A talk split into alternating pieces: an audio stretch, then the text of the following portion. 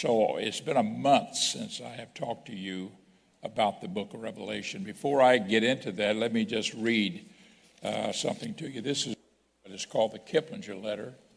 Let me uh, focus this. Uh, focus. It's called the Kiplinger letter. It comes out of Washington, D.C. And uh, I've mentioned, mentioned a lot of times it's a, it's a uh, forecast for things for executives and investors and so forth.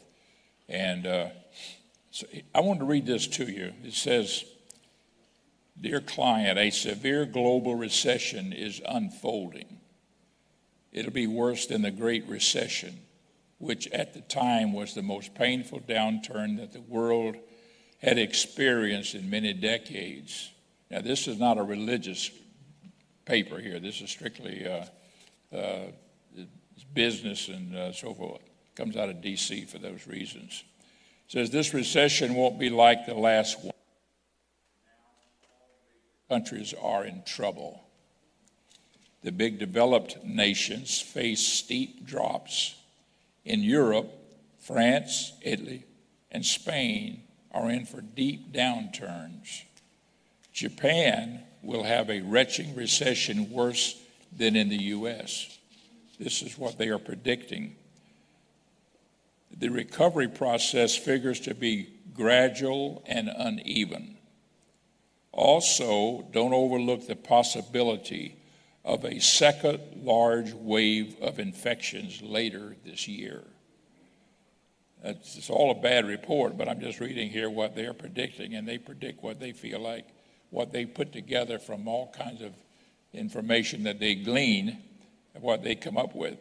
It's a bad one. This is the, uh, the possibility of a, uh, another wave of infections. A bad one would put the thawing global economy back into deep freeze. Global trade in goods would decline by as much as 20%, even more than during the Great Recession. I think the Great Recession they're referring to is what we call the Depression, Great Depression back in the 30s, started in 29. And it, want you to turn in your Bibles, if you will, with me here to uh, Revelations chapter uh, 6. Hear me all right? I feel like I'm cutting in and out.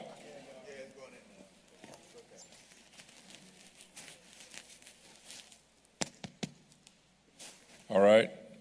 Can you hear me now? Okay. I don't know. Okay. If it gets to keep cutting out, Sister Barbara, give me a signal. Okay. Thank you for that book that you gave me for my birthday. I appreciate that. God bless you. And all of you who gave us gifts and cards and and uh, all kinds of things. Some of them were cash gifts, some checks, all that. Thank you so much. Some of you just sent us beautiful cards with beautiful sayings and letters and notes, and I appreciate every one of them. God bless you for it. Thank you so much. Now, I'm looking here in Revelation chapter 6. I want to remind you here that we've covered this in, in lesson 4, and lesson 4 was what we taught on uh, June 14th. And I just want to uh, remind you here that we've already looked at some of these things. Let me just have you uh, review very quickly here Revelation chapter 6. And in chapter 1, it talks about the seven seals being broken. This is the, se- the book with the seven seals that Jesus took out of the right hand of him who sat on the throne, and so forth. Jesus Christ being as the Lamb of God, the manifestation of God as the Savior and as the sacrifice, receiving the judgment from the Almighty God uh, as, as Almighty God, as creator of all things. Now, let me move on here in this chapter 6 he, he talks about horses. And he said there was a white horse, verse 2. There was a red horse in verse 4. He talks about a black horse in verse 5. And he talks about a pale horse in verse 8. These are called the four horses of the apocalypse. And is pretty well known throughout all uh, Christen, Christendom as, as, as a whole, especially Bible scholars that these, that these horses here are symbolic of events that begin to take place on the earth after the rapture has taken place. All right? And so the white horse here represents a, a false peace that will go forth. It says here, I saw, uh, verse 2, and I saw and behold a white horse, and he that sat on him had a bow and, and a crown was given unto him. And he went forth conquering, but there's no arrows there, a bow, which means that it was a false peace. And of course, this lines up with certain scriptures in the Bible. For instance, this one found over this 1 Thessalonians 5 3. For when they shall say peace and safety, then sudden destruction cometh upon them as travail upon a woman with a child, and they shall not escape. So it lets us know here that these judgments are coming on the earth and that this false peace will happen immediately after the rapture. After the rapture takes place, there's going to be peace and harmony, and everything's going to be okay on this earth. Everything will look great. And people who missed it, felt like it was the end of the world, they're going to say, oh, okay. Let me just say this. If the rapture, when the rapture takes place, this church and every church in America and probably around the world is going to be full of people trying to find God, trying to pray through, trying to seek the Lord. I'm not trying to scare anybody. I'm just telling you what the Word of God is. And you know me, I stay, I stay strictly with the Word. And so the Word of God is teaching us here there's a false peace that's going to come on the earth. But immediately after that, look at verse 4 and there went forth another horse that was red.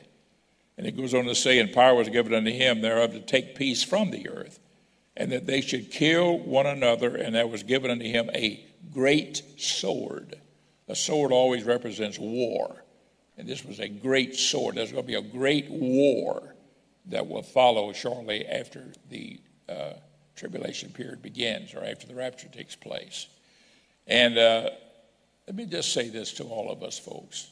This world is poised for a great war. Honestly, you've got to know that.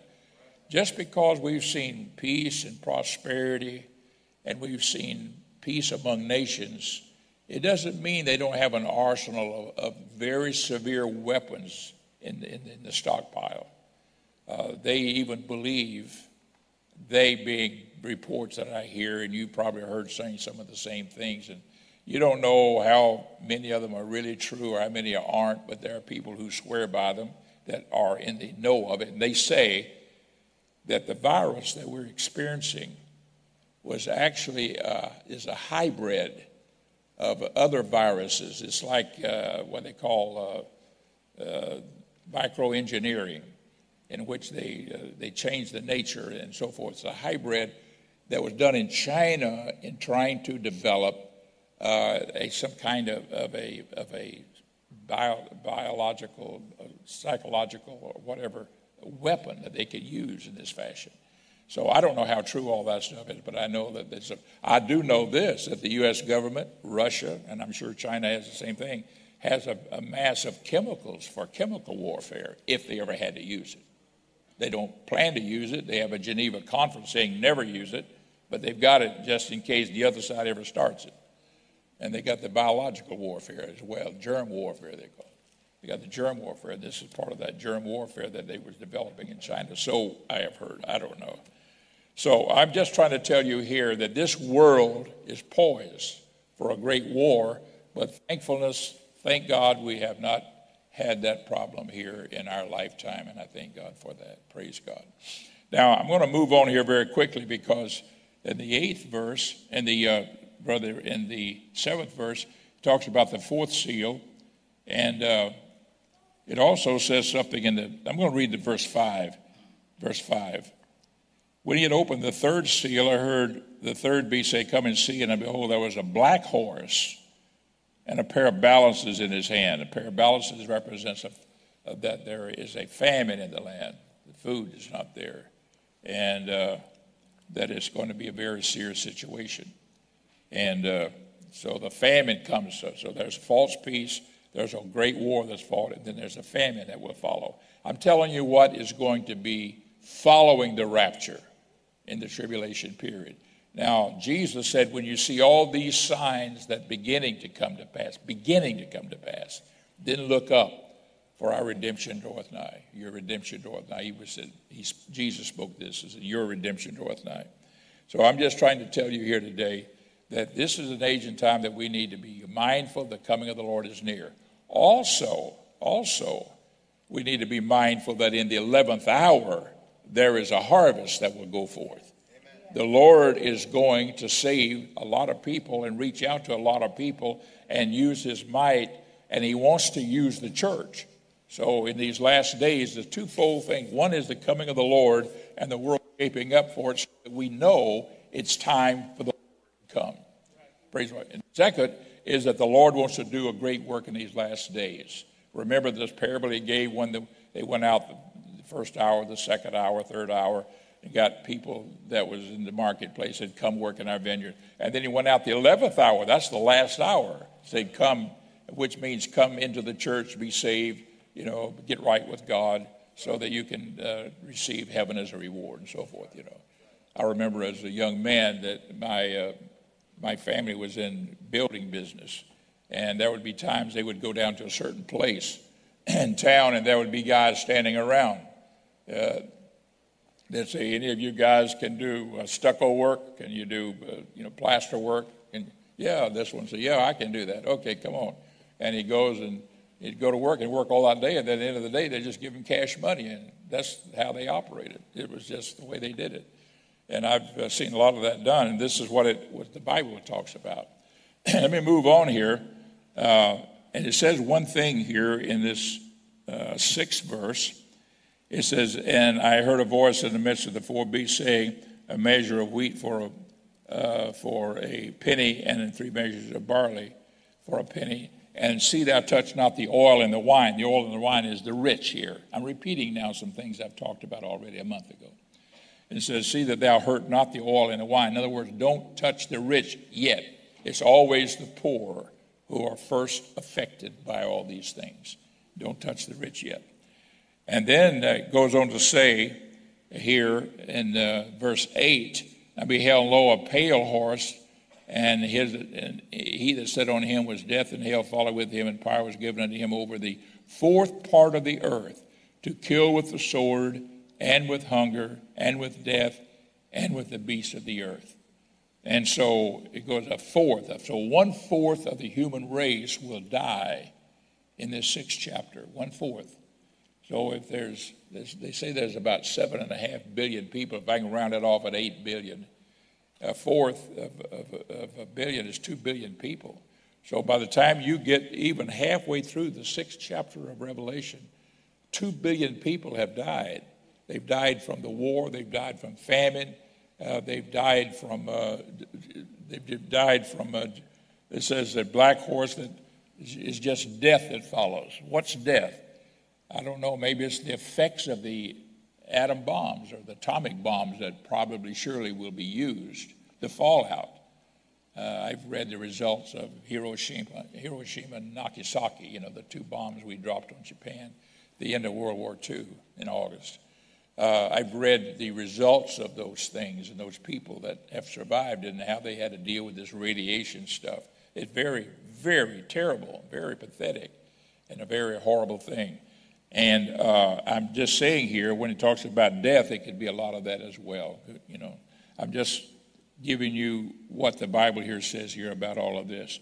And a fourth part of the earth to kill with the sword. Here's what it says in verse 8 Death and hell followed them, and the power was given to them over the fourth part of the earth to kill with the sword, and with hunger, and with death, whatever, however that death would come, and from the beasts of the earth. So the beasts have got to eat too, so they eat the people, and so forth. And it goes on to say. I want to jump down to verse 12 very quickly. I'm trying to get to verse 7 here. And I beheld when he had opened the sixth seal, and lo, there was a great earthquake the sun became black as sackcloth of hair, and the moon became as blood. The stars of the heavens fell unto the earth, which is probably a meteorite barrage that comes into the atmosphere and bombards the earth. Uh, even as a fig tree casteth her untimely figs when she is shaken of a mighty wind. And uh, this, it goes on to say, the heavens departed as a scroll. It means they like shooting stars in the sky when it is rolled together and every mountain and island were moved out of their places. Now, you say, Brother Myers, this is just the book of Revelation. It's a little scary, and it's, that's what it's saying. No, no, no, no. This has already been spoken of in the Bible. Let me read you another place about it. I'm looking over here in Isaiah chapter 13. Look at verse 6. 6. How ye, for the day of the Lord is at hand. This is a prediction of the tribulation period coming. It, it, it, shall come as a mighty destruction from the Almighty. Verse 9 Behold, the day of the Lord cometh cruel, both with wrath and fierce anger, to lay the land desolate. He shall destroy the sinners thereof out of it, for the stars of heaven and the constellations thereof shall not give their light, and the sun shall be darkened in his going forth, and the moon shall not cause her light to shine. And I will punish the world, the world this is talking about, for their evil, and the wicked for their iniquity. And I will cause the arrogance of the proud to cease, and will lay low the haughtiness of the terrible. Verse 13 Therefore I will shake the heavens and the earth shall remove out of her place in the wrath of, God, of the Lord of hosts and in the day of his fierce anger. And so it speaks about all of these kind of things. Not only is this spoken of in Isaiah chapter uh, 13, but it's also spoken of in Isaiah chapter 24. Let me read this to you. Now, cease from this. Behold, the Lord maketh the earth empty. This is 24 1. Behold, the Lord maketh the earth empty, and maketh it waste, and turneth it upside down, and scattereth abroad the inhabitants thereof. I'm telling you what the book of Revelation says, and now I'm talking, and showing you two other places in the Bible where it also predicts it in the Old Testament that is coming, is going to come to pass on the earth. You say, Brother Myers, why? Why do you do that? Because the Bible says, in the mouth of two or three witnesses, let every word be established. 1 Corinthians, 2 Corinthians, I think, 2 Corinthians 13, 1 in the mouth of two or three witnesses, let every word be established. This was a policy in the Old Testament. And the Lord Himself, in His Word, uh, establishes a truth with two or three witnesses, or even more, you know, but at least two or three witnesses. Do you understand what I'm saying? So I show you these verses not only in the book of Revelation, but also in Isaiah. So Isaiah 24, 1, Behold, the Lord maketh the earth empty and maketh it waste and turneth it upside down and scattereth abroad the inhabitants thereof. Verse 3, The land shall be utterly emptied and utterly spoiled, for the Lord has spoken this word. The earth mourneth and fadeth away. The world languish and fadeth away. The haughty people of the earth do languish. Verse 5, The earth also is defiled under the inhabitants thereof, because they have transgressed the laws, changed the ordinances, and broken the everlasting covenant. Everlasting covenant, if you want to read about that, that's in Genesis 9 16. That's the covenant that God made with Noah and his three sons and their wives. That was the beginning of the human race after the flood took place. And God made a covenant with them. This is what that's re- referring to. Verse 6 Therefore hath the curse devoured the earth, and they that dwell therein are, are desolate. Therefore the inhabitants of the earth are burned, and few men left. So I'm just giving you a confirmation here to what all of this says here in this scripture here. So when it talks about in Revelations here, chapter verses 12, 13, and 14, the heavens departed like a scroll, and every mountains moved, and so forth. Now, this is interesting. Look at verse 15. This I'm back in Revelations chapter 6, verse 15. Revelation 6, 15. Everybody still with me? All right. And the kings of the earth, and the great men, and the rich men, and the chief captains, and the mighty men, and every bondsman, and every free man hid themselves in the dens and in the rocks. Remember up here where it says, Hurt not the oil and the wine? Now the rich are being affected. Now, I mentioned that to you here a month ago, but I'm just re- reminding you here of this. And it says, Every free man hid themselves in dens and in the rocks of the mountains, and said to the mountains and rocks, Fall on us and hide us from the face. Excuse me from the face of him that sitteth on the throne and from the wrath of the Lamb. Praise the Lord. Now you say, Brother Myers, you said in two or three witnesses. Yeah, well, okay, let me show you one in Isaiah chapter 2.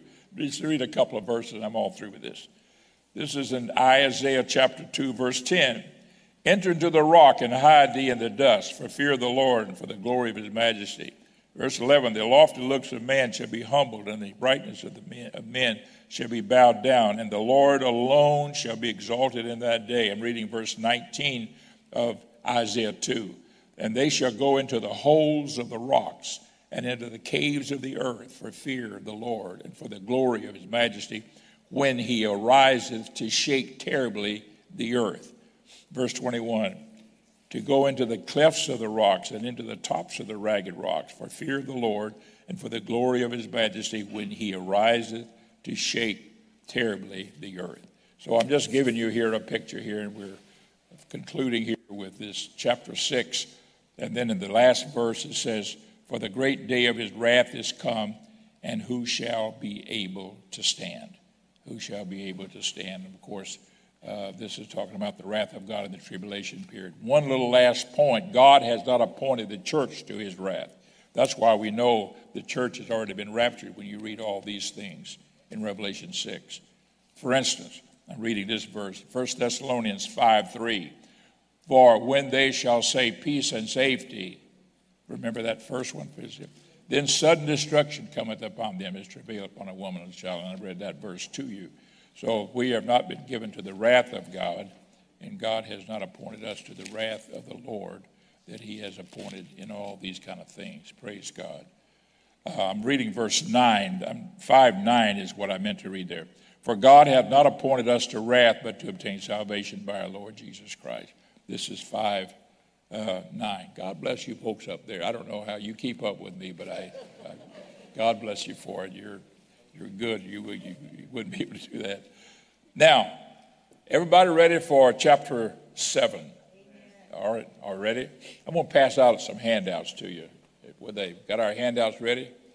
This, uh, when you get the handout, this will say lesson five, and the date that you'll see up in the right-hand corner will say uh, 621, I think it is. In fact, I got a copy here. And I want you to look at this very closely here. I'll give you a moment here to look at this. This is the handout that I'm giving you for today. I felt like that I should at least bring us up to speed by talking to you about the sixth chapter because so much happens in the sixth chapter. And a lot that happens in the seventh chapter is a continuation of those things that happen in the sixth chapter. And, uh, so we're in lesson five. I'm going to put this up here. And uh,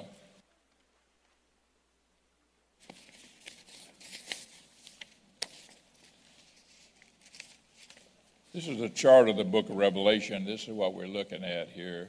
Focus. That's a chart of the book of Revelation right there. And I have that divided into three sections. And uh, the first section is those colored stripes going up and down. They look like this. You notice that? And if you look at the bottom, it says chapters 5, 6, 7, 8, 9, 10, and 11. You see those things? And those lines going up and down, and in, between tells you of all the events that's happening during those chapters, those periods of time. And uh, this is what we'll be talking about here in the beginning part of it. So, we're going to be looking at chapter 7 right in here. And uh, some interesting things that will develop here. Everybody with me? All right.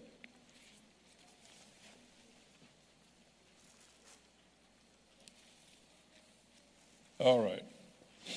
I want you to look with me here in this uh, seventh chapter here. After these things, I saw four angels standing on the four corners of the earth, holding the four winds of the earth, that the wind should not blow on the earth, nor on the sea, nor on any tree. And I saw another angel ascending from the east, having the seal of the living God. Now, I'm not going to take time to read all this, but over in the Old Testament, there's a place that God did this once before with Israel. He set a seal on certain people who were righteous, God fearing, and they were good people in Israel, so that whenever the judgments of God would come, it would pass over them. Pass over them. And uh, so here he's saying that he's going to set a seal of the living God. And he cried with a loud voice to the four angels to whom it was given to hurt the earth and the sea, saying, Hurt not the earth nor the sea, verse 3, nor the trees till we have sealed the servants of our God in their foreheads. Now, these are servants of God in the tribulation period. Now, look at the verse 4. And I heard the number of them which were sealed, and there were sealed an hundred and forty and four thousand of all the Jehovah Witnesses. Is that what it says? Folks, I have showed this to more Jehovah Witness people. And they, they, said, oh, these are Jehovah Witnesses. I said, no, it's not what the Bible says. Then they start arguing with me about my Bible. Your Bible is wrong. I know my Bible is not right. This was the King James Version was, was translated by 70 of the best Greek and Hebrew scholars that England had whenever they translated it. The best they had. They said, well, ours was translated and it doesn't say that. And I say to them, who translated your Bible? They said, it's an independent company did. it. I said, who appointed your independent company to translate your Bible?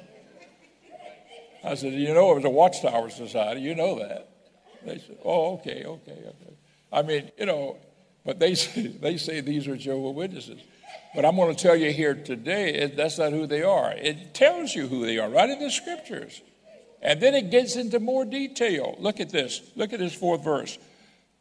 And I saw the number of them that were sealed, and there was sealed 144,000 of all the tribes of the children of Israel. And what this is doing is sparing good people in Israel, and it's the symbolic numbers, I'm sure, here, of the people in Israel that God is not going to let judgments of this nature come upon them because they are good, God fearing Jews who are still Jews. And they did not go on the rapture because they didn't believe in Jesus Christ. And they have not had their eyes open yet. I could take you to the 11th chapter of Romans and, and read that whole chapter to you and show you where God has not turned away his people. He's going to bring them back one day. Now, don't get caught up in trying to listen to what they have to say today because they'll get you straight away from believing in Jesus Christ. And I, I, say that very sincerely because I know they're God's people from the past, but they're God's people on the back burner. But God's going to bring them to the front burner one day. But right today, He's dealing with all, all denominations and all uh, uh, languages of people and nationalities of people and customs of people and everything.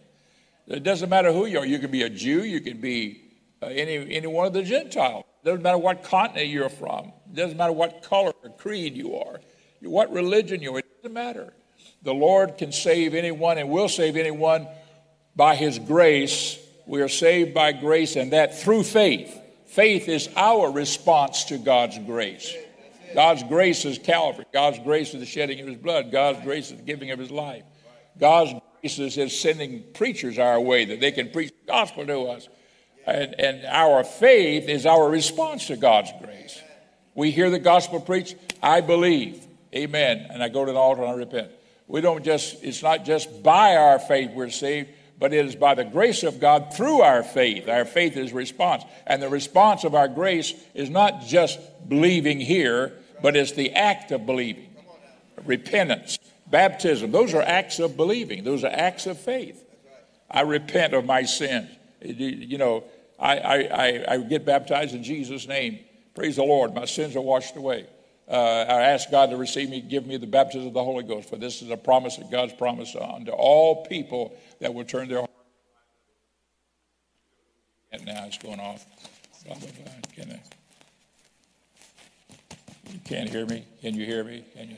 Now, okay. All right, thank you, Sister Barbara.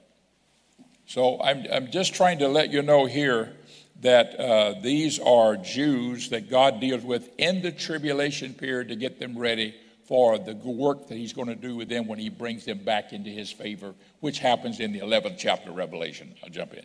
Now, how do you know that, Brother Myers? First of all, it says of all the tribes of children of Israel. Look at verse 5, 6, 7, 8, 9. This names the tribes. Look at verse 5. Tribes of Judah were 12,000 sealed. The tribe of Reuben, there were 12 tribes Israel. There's 12 of the tribes of, of Israel. Of the tribe of Gad, it was sealed. And six verses, Asher, Nepthalim, Manasseh. And it goes all the way down through those 12 tribes, uh, saying the same thing through verse down through verse 9. And I'm just pointing that out to you here so that you understand here that God, praise the Lord, uh, is, is getting ready here to do a work with the Jews. Now I'm going to move on here because I know my time is getting away from me, and I got some things I want to show you here and talk to you about. But uh, look in verse 13. Down in verse 13. One of the elders answered, saying unto me, What are these that are arrayed in white robes? Let me finish this. Whence cometh they? And I said, Sir, thou knowest. And he said to me, These are they which have come out of great tribulation. This, these are in the tribulation and have washed their robes and made them white in the blood of the Lamb. Therefore are they before the throne of God and serve him day and night. Uh,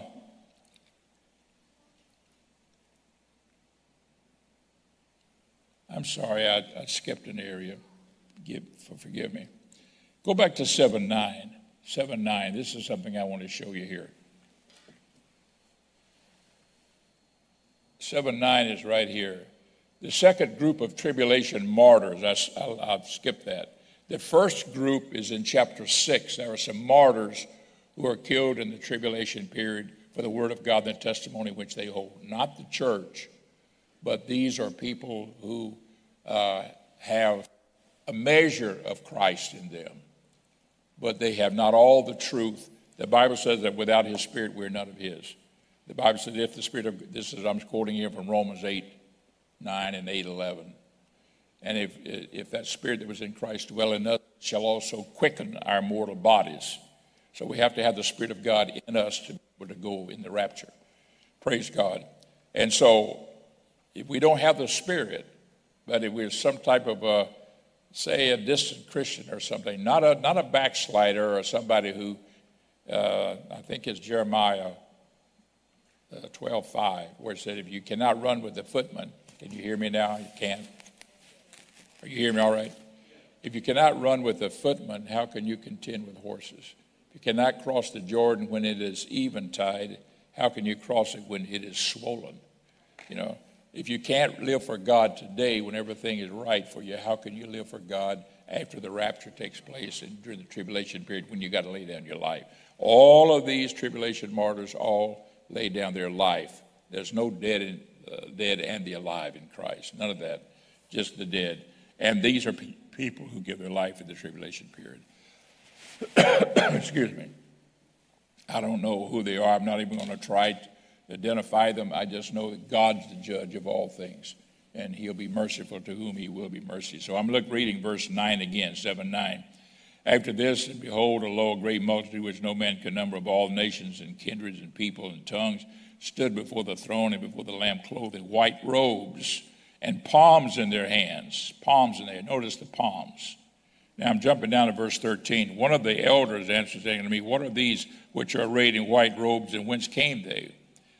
And I said, Sir, thou knowest. And he said to me, These are they which came out of great tribulation, and washed their robes and made them white in the blood of the Lamb. Therefore are they before the throne of God and serve him day and night in his temple. And he that sitteth on the throne shall dwell among them. Now, notice here that in this verse 15 it says they shall serve him. Up in verse 9 it says they had palms in their hands. These people will be servants in heaven. Servants, not the bride. This is why I'm telling you, folks, if you're in the body of Christ and you're in the church, that's the greatest reward that you could possibly be a part of to be a part of this wonderful church of the living God. Don't let Satan trick, trick you and trip you up and cause you to lose it. And if you ever do, get back right with God because He's just to forgive our sins and He can help us. And if you know people who have slipped back or gone back and they are not where they should be with God, encourage them. Encourage them to get back with the Lord and find God and live right because this is the greatest reward that God will give. But during the tribulation period, there will be some people who will give their life. They've got to give their life for it. And they've got to lay their life down. Got to say they be, have to be willing to die for the name of Jesus, the testimony which they hold. They'll say, No, I still believe in Jesus. I don't care what you say. And everything. They'll have to do that and then have to give their life. And when they do, they'll have a place in heaven. But it won't be up to that that the church is. The church is the bride of Christ, not a servant. You ever, everybody understand what I'm saying here? So I'm just trying to encourage you here to hold fast to what you have because this is the greatest reward that God will ever give. Praise the Lord, the church. There we go. That's why we go through trials and tests. and so forth. And uh, those things do happen. Now, I'm going to move a little bit further here. I'm going to go, uh, got a little more time. Look in, uh, let me get the page turned. My, my pages stick together sometimes. All right, look in uh, chapter 8. I'm moving chapter 8, and this is uh, on your lesson here. If you look right here, Revelation 8. And I want you to look at this verse of scripture with me here. When he had opened the seventh seal, there was silence in heaven about the space of half an hour, and I saw the seven angels which stood before God, and to before his throne was given seven trumpets. Now they're fixing to introduce the seven trumpets. The seventh, the seventh seal, seventh, T-H. The seventh seal introduces the seven trumpets, which are another series of judgments coming on the earth. And just before that happens, look at verse 3 to 6. And if you don't remember anything else I have said this morning, don't forget what I'm about to tell you here. Everybody still with me? Give me your undivided attention. Don't balance your checkbook. Don't be on your cell phone. Just give me your undivided attention. Look at verse 3. Another angel came and stood at the altar having a golden censer and there was given unto him much incense, that he should offer it with the prayers of the saints upon the golden altar which was before the throne. Uh, let me uh, show you what this is all about. Uh,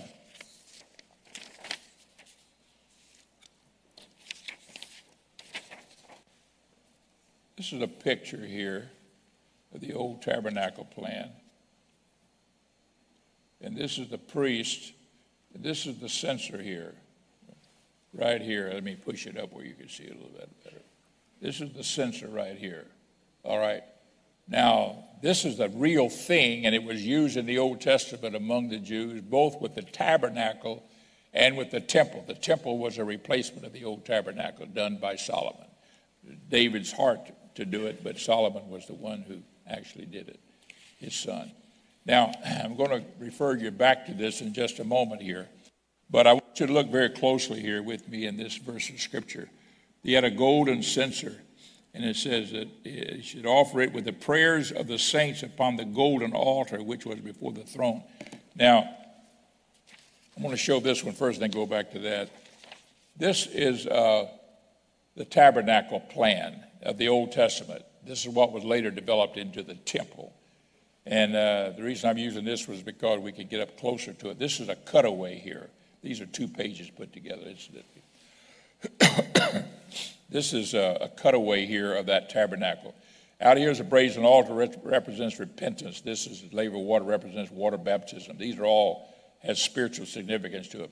And whenever you are repentant, you're baptized, you enter into the church of the living God. This is the candlestick that had the light on it had oil in it. This represents the Holy Spirit in the church. This is a table of showbread that was replaced every day with 12 loaves of bread. This represents the Word of God in the church, in the church, and all spiritual applications. There was a veil that hung across here. You can't see all of it because they've got it cut away. It hung all the way across this tabernacle that separated this first room from the second room. This first one was twice the size of the second room. This, uh, this first one was 30 by 15 by 15. The second, the second room was 15 by 15 feet, 15 by 15 feet. They measured in other measurements, but that's what it boils down to be.